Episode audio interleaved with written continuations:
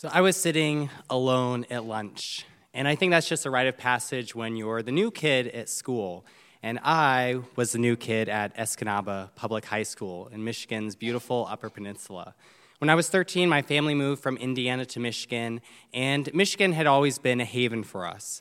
My grandparents had built a cabin there. We spent every summer there when we were kids, and so I was thrilled to be moving. But it turned out being the new kid was a little different than idyllic summers I'd spent during my childhood. Uh, this was complicated by the fact that I was struggling with the question of how, when, or if to come out as gay.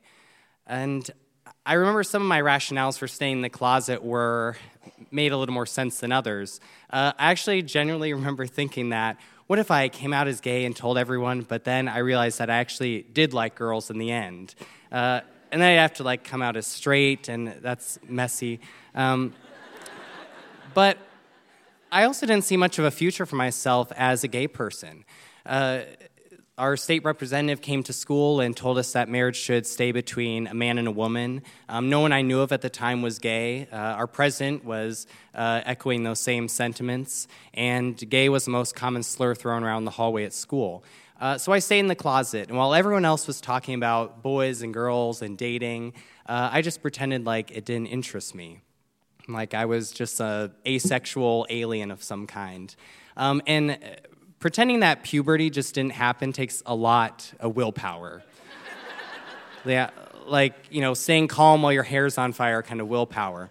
So, you know, I, I reached a breaking point eventually. Uh, I remember my junior year, uh, a female friend of mine had asked me out, and she wrote me a note, asked me out to be her, her date for a dance.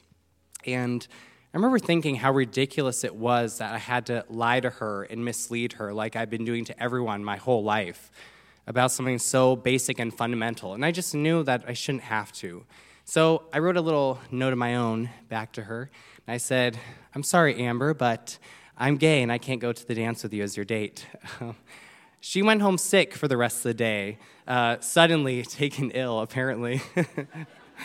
um, but that was a turning point for me, and it was very empowering to come out. And every chance I got to speak about an issue or write a paper, I would choose uh, marriage equality. But at the same time, I was still fielding questions from friends and, and, and people around me. Questions like, how can we legalize immorality? And, but don't gay people spread diseases? So my senior year, despite that, um, I'm happy to report that I was eating lunch at a table full of wonderful friends. And uh, I was walking down the hall one day, and a friend of mine told me that, uh, hey, I, I, nominated you for Homecoming King. Uh, now, Homecoming King is the highest title in the land in, in high school. Um, so I was immediately horribly embarrassed. Um, you know, I, I, just knew I had uh, no chance of winning and how foolish I'd look. Um, you know, I'd say my name recognition at the time was somewhere between Andrew Yang and Tom Steyer. So it, I wasn't a complete unknown, but I definitely wasn't going to win. Um, now, the winner of the election is announced during the halftime of the football game. Uh, so for, before the football game, there's the homecoming parade, and um, they put the king and queen candidates on the back of uh, convertibles, and we cruise down Escanaba's long main street, and you wave at everyone, and uh, we're passing all these places that I've grown to know really well, uh, like the Ferdinand's Mexican restaurant where my friends and I ate, and the St. Vincent's de Paul store where we'd look for cheap, cool clothes.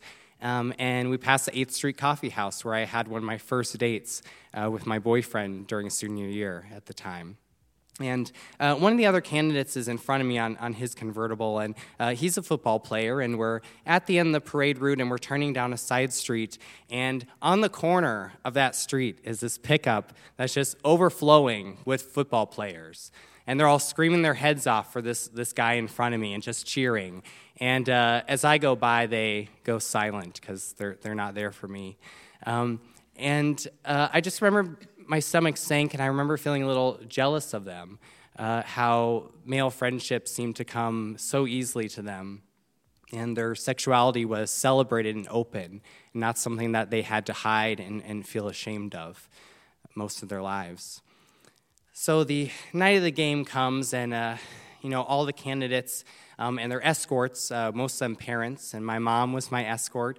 We're all gathered in some kind of a shed before the game, and I'm feeling nervous.